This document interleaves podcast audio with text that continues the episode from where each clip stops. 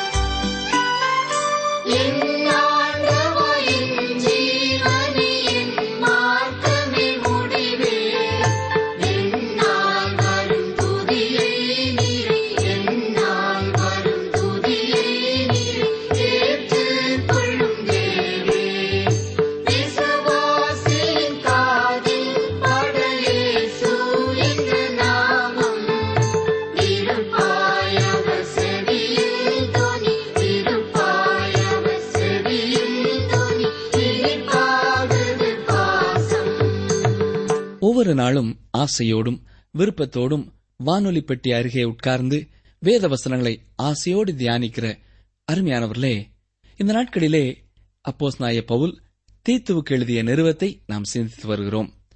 இன்று தொடர்ந்து 2ஆம் அதிகாரத்தை சிந்திப்போம். தீத்து 2ஆம் அதிகாரம் 1ஆம் வசனத்திலே, நீயோ ஆரோக்கியமான உபதேசத்துக்கு ஏற்றவைகளை பேசு என்று நாம் பார்க்கிறோம். இந்த ஆரோக்கியமான உபதேசம் என்பது அப்போஸ்தலர்களின் உபதேசத்தை குறிக்கிறது. ஆதி திருச்சபையிலே அப்போஸ்தலர்களின் உபதேசமே மிகவும் முக்கியமானதாக காணப்பட்டது. அவர்கள் எதை குறித்து பிரசங்கித்தார்கள்?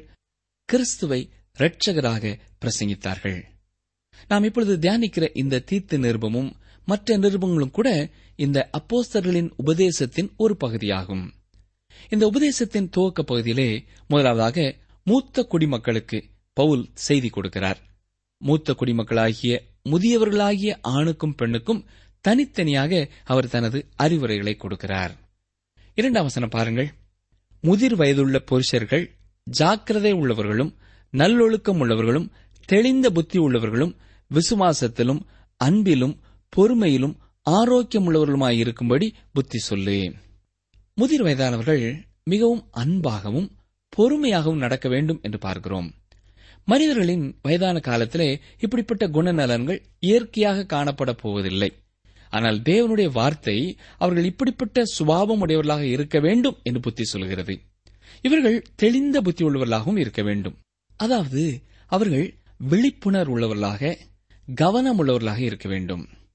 மேலும் இவர்கள் மதிக்கப்படத்தக்கவர்களாகவும் தன்னடக்கம் உள்ளவர்களாகவும் இருக்க வேண்டியது அவசியம். இப்பொழுது மூன்றாம் வசனத்தை பாருங்கள். முதிர் வயதுள்ள ஸ்திரீகளும் அப்படியே பரிசுத்தத்துக்கேற்ற விதமாய் நடக்கிறவர்களும் அவதூறு பண்ணாதவர்களும் மதுபானத்துக்கு அடிமைப்படாதவர்களுமாயிருக்கவும். பரிசுத்தத்துக்கேற்ற விதமாய் நடக்கிறவர்களும் என்று இங்கே வசனம் சொல்கிறது. வயதான பெண்மணிகள் தங்களுடைய நடக்கையிலே பரிசுத்தம் உள்ளவர்களாய் இருக்க வேண்டும். அதாவது வயதான பெண்மணிகளும் பரிசுத்தம் இல்லாதவர்களாய் வாழ வாய்ப்பு இருக்கிறது என்பதை இது உணர்த்துகிறது. அது மட்டுமல்ல, அவதூறு பண்ணாதவர்களும் என்று சொல்லப்படுவது அரட்டை அடிக்காமல், அதாவது மற்றவர்களை குறித்து குறைவாக பேசியே நேரத்தை போக்கடியாதவர்களாக அவர்கள் இருக்க வேண்டும் என்பதை குறிக்கிறது. அந்த வயதான பெண்கள் மதுபானத்திற்கு அடிமைப்படாதவர்களுமாய் இருக்க வேண்டும் என்றும் வேதம் சொல்கிறது. இந்த முதிர் வயது பெண்கள் நற்காரியங்களை போதிக்கிறவர்களாய் இருக்க வேண்டும். முதிர் வயது உள்ளவர்கள் இளம் பெண்களுக்கு அறிவுரை சொல்ல அழைக்கப்பட்டவர்களாயிருக்கிறார்கள். இதை அவர்கள் ஒரு காலம் மறந்து போகக்கூடாது. இப்பொழுது தீத்து 2:2, 4, 5 பாருங்கள். தேவ வசனம் தூஷிக்கப்படாதபடிக்கு பாலிய ஸ்திரீகள் தங்கள் புருஷரிடத்திலும் தங்கள் பிள்ளைகளிடத்திலும் அன்புள்ளவர்களும் தெளிந்த புத்தி உள்ளவர்களும் கற்புள்ளவர்களும் வீட்டில் தரித்திருக்கிறவர்களும் நல்லவர்களும் தங்கள் புருஷருக்கு கீழ்ப்படுகிறவர்களுமாயிருக்கும்படி அவர்களுக்கு படிப்பிக்கத்தக்க நற்காரியங்களை போதிக்கிறவர்களுமாயிருக்கவும் முதிர் வயதுள்ள ஸ்திரீகளுக்கு புத்தி சொல்லு. வீட்டில் தரித்திருக்கிறவர்களும் என்று பார்க்கிறோம். அதாவது அவர்கள் வீட்டின் பணிகளை செய்கிறவர்களாக இருக்க வேண்டும் என்று சொல்கிறார். ஒரு பெண்ணினுடைய மிக முக்கியமான பொறுப்பு வீட்டிலேயே இருக்கிறது. அது ஒரு விளையாட்டான விஷயம் அல்ல. ஒரு குடும்ப தலைவியாக இருப்பது என்பது மிக முக்கியமான பொறுப்புடன் கூடியது. வீட்டையும் பிள்ளைகளையும் கணவனையும் கவனித்து செயல்படுவதை அவர்கள் மிகவும் சாதாரணமாக எடுத்துக்கொள்ளக்கூடாது. பெண்கள் சம உரிமையை நாடுவதை அப்போஸ்தலனாகிய பவுல் விரும்ப மாட்டார் என்றே சொல்லலாம். பெண்கள் ஆண்களைப் போல நடத்தப்படாமல் பெண்களைப் போல பெண்கள் நடத்தப்பட வேண்டும் என்று விரும்புகிறேன் என்று ஒரு தேவ மனிதர் கூறுகிறார்.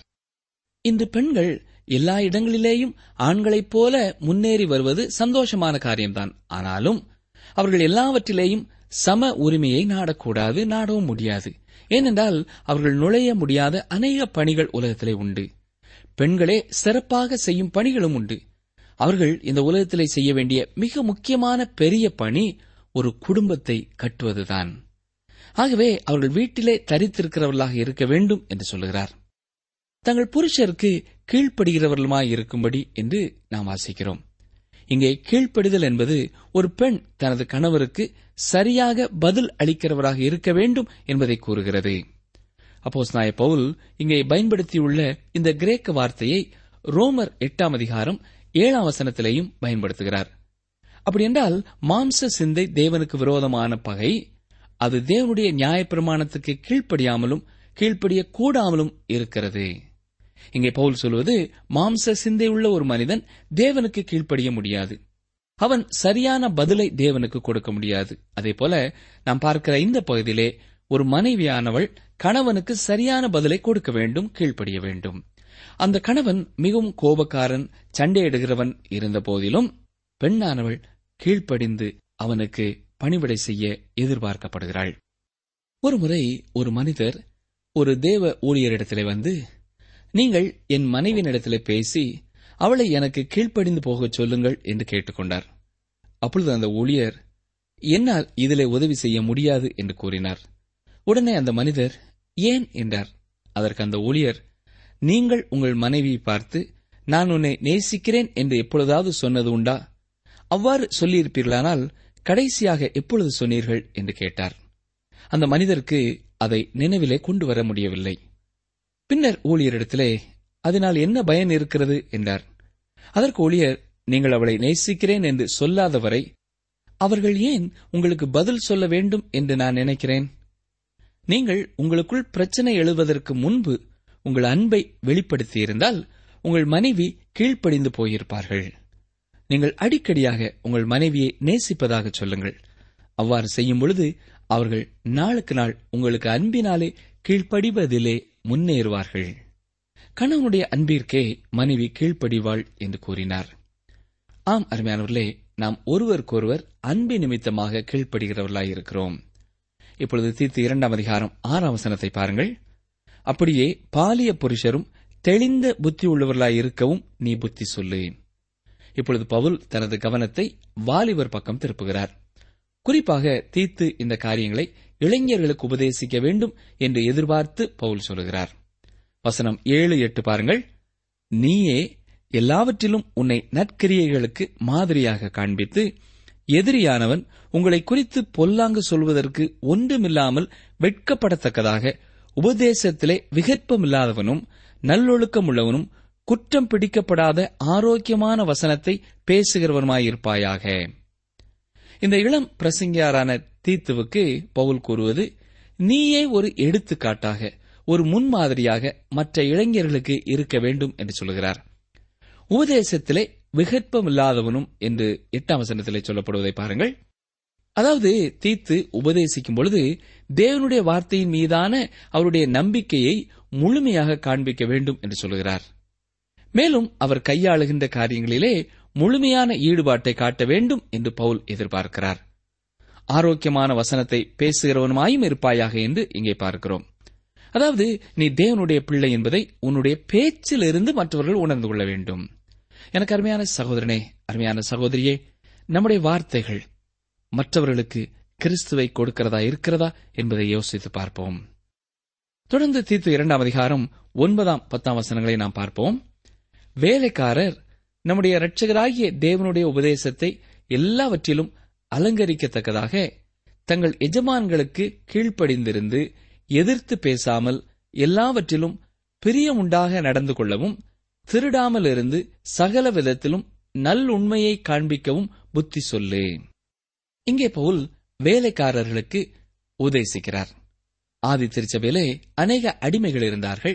அது மட்டுமல்ல, பழங்கால நிலத்தடி கல்லறைகளின் சுவர்களிலும் காணப்படும் பெயர்களிலே 90% பெயர்கள் அடிமைகளின் பெயர்களாகவே இருக்கிறது. இந்த அடிமைகளின் தேவைகளை சுவிசேஷமே அந்நாட்களிலே சந்தித்தது. தங்கள் எஜமான்களுக்கு கீழ்ப்படிந்திருந்து எதிர்த்து பேசாமல் எல்லாவற்றிலேயும் பிரியமுண்டாக நடந்து கொள்ள வேண்டும் என்று போதிக்கிறார். இங்கே மீண்டும் கீழ்ப்படுதலை குறித்து வாசிக்கிறோம். வேலைக்காரர்கள் தங்கள் எஜமான்களுக்கு மனதார கீழ்ப்படிய வேண்டும். அவர்களிலும் அவர்களுடைய பணிகளிலேயும் ஆர்வம் காட்ட வேண்டும். ஒருவன் தேவனுடைய பணியிலே அல்லது தேவ பிள்ளையாக இருந்து ஒரு பணியிலே இருக்கும் பொழுது அவன் தன்னுடைய பணியிலே தன் முழு இருதயத்தையும் பதிக்க வேண்டும். இல்லாவிட்டால் அதிலிருந்து வெளியேறிவிட வேண்டியது சிறந்தது. மற்றவர்கள் பார்க்கிறார்களே என்பதற்காக பணி செய்யாமல் மனதார முழு வாஞ்சையோடு தேவனுடைய பணியிலேயும் உலக வேலையிலேயும் ஈடுபட வேண்டும். நீங்கள் அந்த பணியை நேசிக்க வேண்டும் பிரியமானவர்களே. அடுத்ததாக எதிர்த்து பேசாமல் என்று வசனம் சொல்கிறது. எஜமான்கள் ஏதாவது ஒன்றை சொன்னால் அதற்கு வேலைக்காரர்கள் எதிர்த்து பேசக்கூடாது என்று வசனம் சொல்கிறது. திருடாமல் இருந்து உழைக்க வேண்டும் என்றும் வேலைக்காரர்களுக்கு வேதம் ஆலோசனை சொல்கிறது. இன்று அநேக தொழில்கள் நஷ்டமடைந்து போவதற்கு முக்கியமான காரணம் தொழிலாளர்கள் பொறுப்பில்லாமல் நிறுவனத்தின் பொருளையோ செல்வத்தையோ திருடுவதுதான்.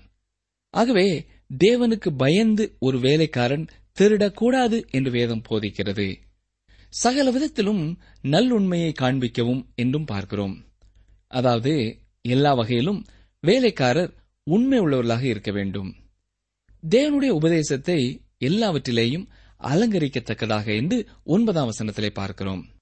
இங்கே அலங்கரிப்பதற்காக என்பதற்கு போடப்பட்டுள்ள மூல பாஷையில் உள்ள சொல்லிற்கு அலங்கார பொருட்கள் என்று அர்த்தமாகும். நாம் தேவனுடைய உபதேசத்தை அலங்கார பொருட்களை பயன்படுத்தி அழகுபடுத்தலாம். உங்களுக்கு ஒருவேளை இது வித்தியாசமானதாக தெரிகிறதா? நீங்கள் விசுவாசத்திலே வேரூன்றி இருந்தால் நீங்கள் சரியான அலங்கார பொருட்களை பயன்படுத்தி உங்களை அழகுபடுத்த வேண்டும். அதாவது கருணையான நாவு என்பது உதட்டு சாயம் போன்றது. ஈடுபாட்டுடனும் உண்மையுடனும் செயல்படுவது என்பது முகத்திலே பவுடர் பூசுவது போல இருக்கிறது. நன்னடத்தை அலங்காரமான வஸ்திரம் போல இருக்கிறது. இவ்வாறு ஒவ்வொரு குணநலன்களும் ஒவ்வொரு அழகு சாதன பொருட்களாக இருக்கிறது. நீங்கள் உங்களை இந்த அழகு சாதன பொருட்களை கொண்டு அழகுபடுத்தி இருக்கிறீர்களா என்று சற்றே யோசித்து பாருங்கள். இதனை தொடர்ந்து வருகிற வசனத்திலே அப்போஸ்தலனாகிய பவுல் உபதேசத்தின் அடிப்படைகளை பற்றி கூறுகிறார். அவர் சுவிசேஷத்தை 3 கால நிலையிலேயும் இறந்த காலம், நிகழ்காலம், எதிர்காலம் போன்றவற்றிலே சொல்கிறார். தேவனுடைய கிருபையானது 3 கால நிலையிலேயும் காணப்படுவதே உலகத்திலே மிகவும் ஆச்சரியமானது என்று சொல்லலாம். நாம் உலகத்திலே அநேக காரியங்களை கண்டு ஆச்சரியப்படுகிறோம். அந்த எல்லா ஆச்சரியத்திற்கும் மேலான ஒரு காரியம் தேவனுடைய கிருபையே. இவ்வாறு தேவ கிருபை 3 கால நிலையிலேயும் காணப்படுவதை அடுத்து வருகிற 3 வசனங்களிலேயும் நாம் பார்க்கலாம். வசனம் 11 ரட்சிப்பை அளிக்கத்தக்க தேவ கிருபையானது பிரசன்னமாகி என்று சொல்வது இறந்த காலம். 13 வசனத்திலே போதிக்கிறது என்பது நிகழ்காலம். 13 வசனத்திலேயே எதிர்பார்த்து கொண்டிருக்கும்படி என்று சொல்லப்படுவது எதிர்காலத்தை குறிக்கிறது. நாம் இந்த காரியங்களை குறித்து சற்று விளக்கமாக பார்ப்போம். வசனம் 11 பாருங்கள். ஏனெனில் எல்லா மனுஷருக்கும் ரட்சிப்பை அளிக்கத்தக்க தேவ கிருபையானது பிரசன்னமாகி. அப்போஸ்தலனாகிய பவுல் கிரேத்தா தீவாரை பார்த்து, நான் உங்களுக்கு கீழாக தேவனுடைய கிருபையை குறித்த உபதேசத்தை வைக்க விரும்புகிறேன், ஏனெனில் உங்களுக்கு ஒரு உறுதியான அஸ்திவாரம் தேவை என்று சொல்கிறார். தேவன் நம்மை தேவனுடைய கிருபையினாலே ரட்சிக்கிறார். ஒரு புகழ்பெற்ற பிரசங்கியார் இவ்வாறு சொல்கிறார். எனது பிரசங்க பீடம் நற்செய்தியின் இடமாகும், என்னுடைய படிப்பு நல்ல ஆலோசனையின் இடமாகும் என்கிறார். சுவிசேஷம் என்பது நல்ல ஆலோசனை அல்ல, அது நற்செய்தி. அதைவிடவும் மேலானது. ரட்சிக்கப்படுவதற்கு தேவ வல்லமையாக அந்த நற்செய்தி இருக்கிறது. தேவனுடைய உபதேசத்தை எல்லாவற்றிலேயும் அலங்கரிக்கத்தக்கதாக கிரேத்தா தீவார் வாழ வேண்டும் என்பதை வலியுறுத்த அப்போஸ்தலனாகிய பவுல் தீத்துவையும் தன்னோடு இணைத்துக் கொள்கிறார். ஏனென்றால் சுவிசேஷமே தேவனுடைய வல்லமையாக இருக்கிறது. எந்த ஒரு தேவ பிள்ளையும் தோல்வியிலும் மடங்கடிக்கப்பட்ட நிலைமையிலேயும் காணப்படக்கூடாது. அவ்வாறு வாழ்ந்தால் அது அவர்களின் தவறே. அதற்கு அவர்கள் எந்த ஒரு சாக்கு போக்கையும் கூற முடியாது. ஏனென்றால் எல்லா மனுஷருக்கும் ரட்சிப்பை அளிக்கத்தக்க தேவ கிருபையானது பிரசன்னமாகி உள்ளது. பிரசன்னமாகி என்ற வார்த்தை பிரகாசிப்பதை குறிக்கிறது. இயேசு கிறிஸ்து 2000 ஆண்டுகளுக்கு முன்பதாக பூமியிலே வந்தாரே, அதுவே நற்செய்தி. அவர் நமக்காக மரித்து 3ஆம் நாளிலே உயிர்த்தெழுந்தார். தேவன் தம்முடைய அன்பினாலோ அல்லது அவருடைய இரக்கத்தினாலோ நம்மை ரட்சிக்கவில்லை. எபேசியர் 2 அதிகாரம் 8 வசனத்திலே நாம் பார்க்கிறது போல, கிருபையினாலே விசுவாசத்தை கொண்டு ரட்சிக்கப்பட்டீர்கள், இது உங்களால் உண்டானதல்ல, இது தேவனுடைய ஈவு என்று பார்க்கிறோம். இரக்கம் என்பது தேவனுடைய மன உருக்கத்தை குறிக்கிறது. தேவன் தன்னுடைய மன உருக்கத்தினாலே மனிதர்களை ரட்சிக்க இரட்சகரை அனுப்பினார். ஒரு மனிதன் தேவனுடைய இரக்கத்தினாலேதான் ரட்சிக்கப்படுவானானால் உலகத்திலே உள்ள எல்லா மனிதர்களுமே ரட்சிக்கப்பட்டு விடுவார்கள். அப்படியானால் கிறிஸ்து சிலுவையிலே மரிக்க தேவையில்லை. சிலுவை வீணாய் போய்விட்டிருக்கும். தேவன் மனிதனை நேசிக்கிறார். ஆனால் அவர் மனிதனை தம்முடைய அன்பினாலே ரட்சிக்கிறதில்லை. அன்பானது தேவனுடைய செயல்பாட்டின் நோக்கமாயிருக்கிறது. ஆனால் தேவனிடத்திலே அன்பு என்ற ஒரு குணம் மட்டுமல்ல, அவர் பரிசுத்தம் உள்ளவராயும் நீதி உள்ளவராயும் இரக்கம் உள்ளவராயும் இருக்கிறார். ஒரு மனிதன் ரட்சிக்கப்பட வேண்டுமென்றால் தேவனுடைய பரிசுத்தமும் நீதியும் கூட சந்திக்கப்பட வேண்டும். தேவனுடைய அன்பு நம்மை ரட்சிக்கும்படி வாஞ்சிக்கலாம். ஆனால் தேவனுடைய நீதியானது மாற்ற முடியாத சட்டமுடையது. அவருடைய அன்பை அவ்வாறு செய்ய விடாதபடி வலுவிளக்க செய்துவிடுகிறது. ஆகவே இயேசு கிறிஸ்து நம்முடைய பாவங்களுக்காக மரித்ததின் மூலமாக தேவனுடைய நீதியையும் அவருடைய பரிசுத்தத்தையும் சந்தித்தார். ஆகவே தேவன் இப்பொழுது தம்முடைய கிருபையினாலே நம்மை ரட்சிக்க முடியும். தேவனுடைய கிருபையினாலே ரட்சிக்கப்படுவது என்ன ஒரு பாக்கியம் இல்லையா? நாம் பாவிகளாக இருந்தபொழுது தேவன் தம்முடைய தண்டனையை ஏற்று செலுத்தி தீர்த்தார். தேவன் கொடுக்கிற இந்த கிருபையில் மனிதனுடைய முயற்சியின் பங்கு எதுவுமே இல்லை. அவர் மனிதனுடைய ஒத்துழைப்பை இந்த காரியத்திலே நாடவே இல்லை. இதில் மட்டுமல்ல, எதிலுமே அவர் நாடவில்லை. தேவன் உங்களை ரட்சிப்பதற்காக உங்களுடைய நல்ல குணத்தையோ ஒழுக்கத்தையோ நன்னடத்தையோ கேட்கவில்லை. தேவன் மனிதனை தன்னை விசுவாசிக்கும்படியாக முதலாவது சொல்லுகிறார். அவரை நம்பி கிறிஸ்துவை ஏற்றுக்கொள்ளும்படியாக அழைக்கிறார். தேவனுடைய வழி ஆச்சரியமானது. தேவனுடைய வழி சிறந்தது. தேவனுடைய வழி ஒரே வழி. தீத்து 2:12 பாருங்கள். நாம் அவபக்தியையும் லௌகீக இச்சைகளையும் வெறுத்து தெளிந்த புத்தியும் நீதியும் தேவ பக்தியும் உள்ளவர்களாய் இவ்வுலகத்திலே ஜீவனம் பண்ணி என்று பார்க்கிறோம். தேவன் இந்த உலகத்தை சீர்திருத்தம் செய்ய விரும்பவில்லை. அதற்காக முயற்சிக்கவும் இல்லை. அவர் இயேசுவை ஏற்றுக்கொள்கிற ஜனங்களை மீட்கிறார். கிறிஸ்துவை புறக்கணித்து தள்ளுகின்ற நபர்களை சுவிசேஷம் சிறந்த காரியங்களை செய்யும்படி அழைப்பு கொடுக்கவில்லை. நான் சிறந்த காரியங்களை செய்யும்படி முயற்சிக்கப் போகிறேன் என்று ஒரு விசுவாசி கூறுவானானால் அவன் பொய் சொல்லுகிறான் என்றே அர்த்தம். நீங்கள் இயேசு கிறிஸ்துவை புறக்கணிப்பீர்களானால் இந்த வாழ்க்கையை முழுவதுமாக அனுபவிக்க முயற்சிப்பீர்கள்.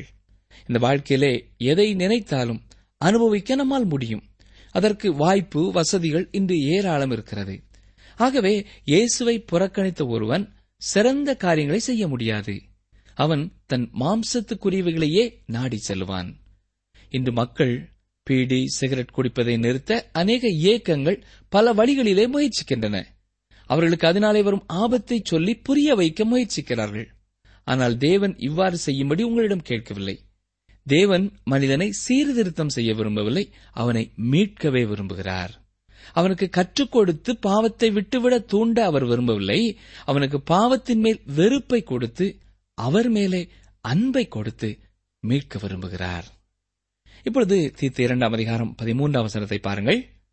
நாம் நம்பியிருக்கிற ஆனந்த பாக்கியத்துக்கும் மகாதேவனும் நமது இரட்சகருமாகிய இயேசு கிறிஸ்துவனுடைய மகிமையின் பிரசன்னமாகுதலுக்கும் எதிர்பார்த்து கொண்டிருக்கும்படி நமக்கு போதிக்கிறது.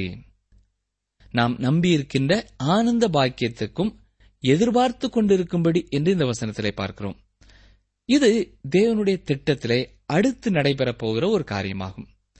இந்த உலகத்திலிருந்து தன்னுடைய சபையை எடுத்துக் கொள்ளும்படியாக இயேசு கிறிஸ்து இனி உலகத்திற்கு வரப்போகிறார். அடுத்ததாக மகாதேவனும் நமது இரட்சகருமாகிய இயேசு கிறிஸ்துவனுடைய மகிமையின் பிரசன்னமாகுதலுக்கும் என்று பார்க்கிறோம். அப்போஸ்தலனாகிய பவுல் இயேசு கிறிஸ்துவின் இறைத்தன்மையை போதிக்கிறார் என்பதை இந்த வசனம் வெளிப்படுத்துகிறது. இங்கே பவுல் மகாதேவனாகிய நம்முடைய இரட்சகரை பற்றி பேசுகிறார். அவர் யார்? அவரே இயேசு கிறிஸ்து. அவர் என்ன செய்கிறார் என்று அந்த வசனம் சொல்கிறது. வசனத்தின் இறுதியிலே போதிக்கிறது என்று பார்க்கிறோம். போதித்தல் என்பது பயிற்சியை குறிக்கிறது.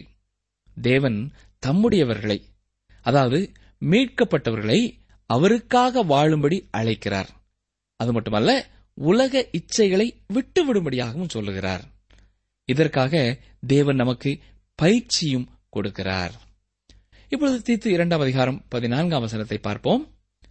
அவர் நம்மை சகல அக்கிரமங்களில் நின்று மீட்டுக்கொண்டு தமக்குரிய சொந்த ஜனங்களாகவும் நற்கிரிகளை செய்ய பக்தி வைராக்கியம் உள்ளவர்களாகவும் நம்மை சுத்திகரிக்கும்படி நமக்காக தம்மைத்தாமே ஒப்புக் கொடுத்தார்.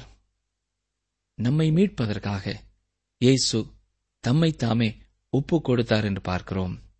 நம்முடைய சகல அக்கிரமங்களில் நின்றும் என்னையும் உங்களையும் மீட்பதற்காக அவரே விலைக்கரைத்தை செலுத்தினார். தமக்குரிய சொந்த ஜனங்களாகவும் நற்கிரியைகளை செய்ய பக்தி வைராக்கியம் உள்ளவர்களாகவும் நம்மை சுத்திகரிக்கும்படி என்று பவுல் சொல்லியிருக்கிறார். நீங்கள் அவருக்காக வாழவும் நற்காரியங்களை அவருக்காக செய்கிறவர்களாக இருக்கவும் தேவன் விரும்புவது உண்மைதான். ஆனால் அதற்கு முன்னர் தேவன் உங்களை பாவ வாழ்விலிருந்து மீட்டு எடுக்க வேண்டியது அவசியம். பிரியமானவர்களே, தீத்து 2:15 என்ன சொல்கிறது? இவைகளை நீ பேசி போதித்து சகல அதிகாரத்தோடும் கடிந்து கொள், ஒருவனும் உன்னை அசட்டை பண்ண இடங்கொடாதிருப்பாயாக. அப்போஸ்தலனாகிய பவுல் தீத்துவிடம், தீத்துவே, நீ இளைஞனாக இருக்கிறாய், நீ வாழ்கிற வாழ்க்கைக்காக மற்றவர்கள் உன்னை நிந்திக்கும்படி இடம் கொடாதே என்று சொல்கிறார். பவுல் கற்றுக் கொடுத்த இந்த எல்லா காரியங்களையும் தீத்து அதிகாரத்தோடு மற்றவர்களுக்கு போதிக்க தகுதியுள்ளவராக மாற வேண்டும். இது ஒரு சிறந்த நிருபம். பிரியமானவர்களே, ஒவ்வொரு இளம் ஊழியர்களும் இந்த தீத்துவின் நிருபத்தை கவனமாக படிக்க வேண்டும். அருமையானவர்களே, உங்கள் வாழ்க்கை எப்படிப்பட்டதாக இருக்கிறது? மற்றவர்கள் உங்களை அசட்டை பண்ணுகிறார்களோ? அவர்கள் தீமை செய்ய வேண்டும் என்பதற்காக வேண்டுமென்றே அசட்டை செய்தால் பரவாயில்லை. ஆனால் உங்களுடைய வாழ்க்கையிலே சாட்சி இல்லாததால் வாழ்வின் நடைமுறைகளை பார்த்து மற்றவர்கள் உங்களை அசட்டை பண்ணுகிறார்களோ? அதற்கு இடம் கொடாதிருங்கள். உங்கள் வாழ்க்கையை சீர்படுத்துங்கள். அவர்கள் உங்களை அசட்டை பண்ணுவதற்கு காரணமான காரியத்தை சிந்தித்து பாருங்கள். ஆண்டவருடைய பலத்தினாலே அதை சரி செய்யுங்கள். உண்மையோடும் உத்தமத்தோடும் அவருடைய பணியை நிறைவேற்ற ஒருமுறை கூட உங்களை தாழ்த்தி அவருடைய கரத்திலே ஒப்புக்கொடுங்கள். அப்பொழுது நிச்சயம் உங்களையும் ஆண்டவர் எடுத்து பயன்படுத்துவார். முதுமை சாபமா, இல்லை அது வரம் அல்லது தவமா? முதியோர்கள் ஆண்டவருக்குள்ளிருந்து மிகுந்த கனிகளால் நிறைந்து சபையின் அலங்காரமாக திகழ வேண்டும். இளம் பெண்கள் சமத்துவத்தை பேசுபவர்களாக அல்ல, உத்தம பெண்களாக சிறந்த இல்லத்தை உருவாக்கி குடும்பத்தின் அலங்காரமாக திகழ வேண்டும். வேலைக்காரர்கள் கர்த்தருக்கு பயந்து எல்லாவற்றிலும் கீழ்ப்படிதலும் உண்மையுள்ளவர்களுமாயிருந்து தங்கள் எஜமான்களின் அலங்காரமாக திகழ வேண்டும். இத்தகைய ஆரோக்கியமான உபதேசத்தை பின்பற்றுவோம். ஒளி தரும் தீபங்களாய் பிரகாசிப்போம். இன்றைய நிகழ்ச்சியை ஆவலோடு கேட்ட அன்பர்களே, இன்றைய செய்தி உங்களுக்கு ஆசீர்வாதமாக அமைந்திருந்தால் கடிதம் மூலமோ தொலைபேசி மூலமோ நீங்கள் பெற்ற ஆசீர்வாதங்களை எங்களோடு பகிர்ந்து கொள்வீர்களா? எங்கள் முகவரி வேத ஆராய்ச்சி TWR, தபால் பெட்டி எண் 134, திருநெல்வேலி 2, தமிழ்நாடு. எங்கள் தொலைபேசி எண் 94 42 25 26 27 மற்றும் ஒரு தொலைபேசி எண் 9585 460460. எங்கள் இமெயில் முகவரி tamilttb@radio882.com.